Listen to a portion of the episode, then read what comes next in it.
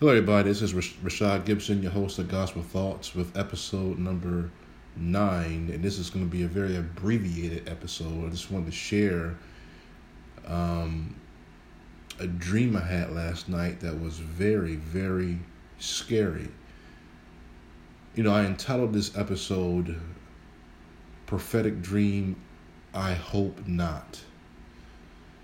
And, you know, of course, throughout the Bible, you have men, random men. Some men were prophets. Some men were just normal, normal people who would have dreams that were prophetic, like Joseph. He had a dream that his brothers were going to bow down to him. In other words, he was going to become the prime minister. Well, later he became the prime minister of Egypt. Um, of course, uh, Joseph, the father or the earthly father of Jesus, would have dreams about you know, going down to Egypt to escape the the um, the Herod's edict to destroy every boy under two years old.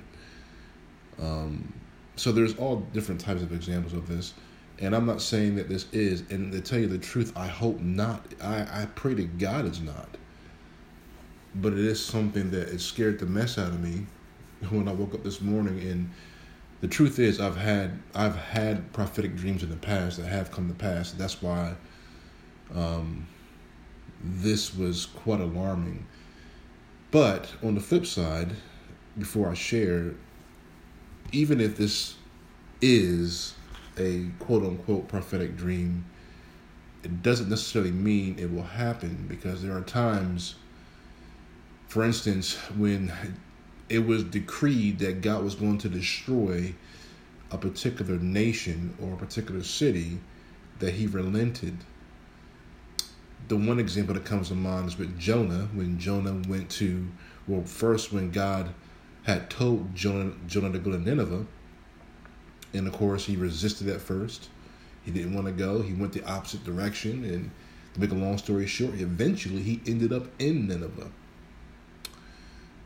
However, when he got to Nineveh and began to preach repentance, the people actually repented.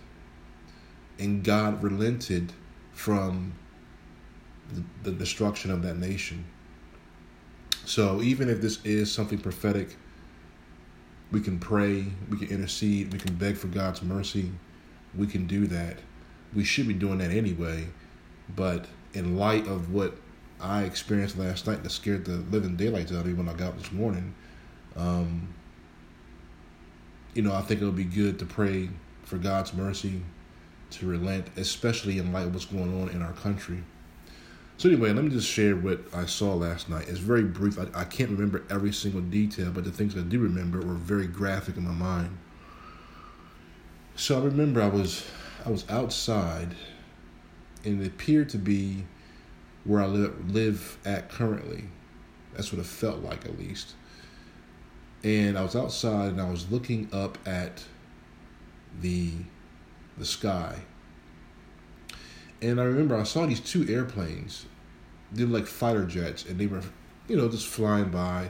It, it kind of looked like um, they were like going to an air. Had a, a sense like they were going to an air show or something like that because they were doing certain maneuvers in the air, and I'm just like, okay, whatever. And then they flew by, and then there were also two helicopters that came after them. I said, okay, I'm just looking up at them. They're flying by, whatever. But then they they came back around, and then they were hovering over this one location. And then one of the the jets dropped the bomb and I remember I saw the the bomb hit the ground, but it did not explode. It had a delayed explosion, a, a delayed reaction, and then it exploded. And I remember I even felt part of the explosion. And then I fell back on the ground, and because in my dream it appeared like the where this jet was it was a, a little ways away from me, so I guess it didn't kill me in my dream at least, but um, it was a little ways away, and then um, I got up and I began to run, and then I heard another explosion and another explosion. And then somehow I ended up running into some type of um, I was in the city somewhere, some city, I don't know where it was at, but it looked like a city or a village or something.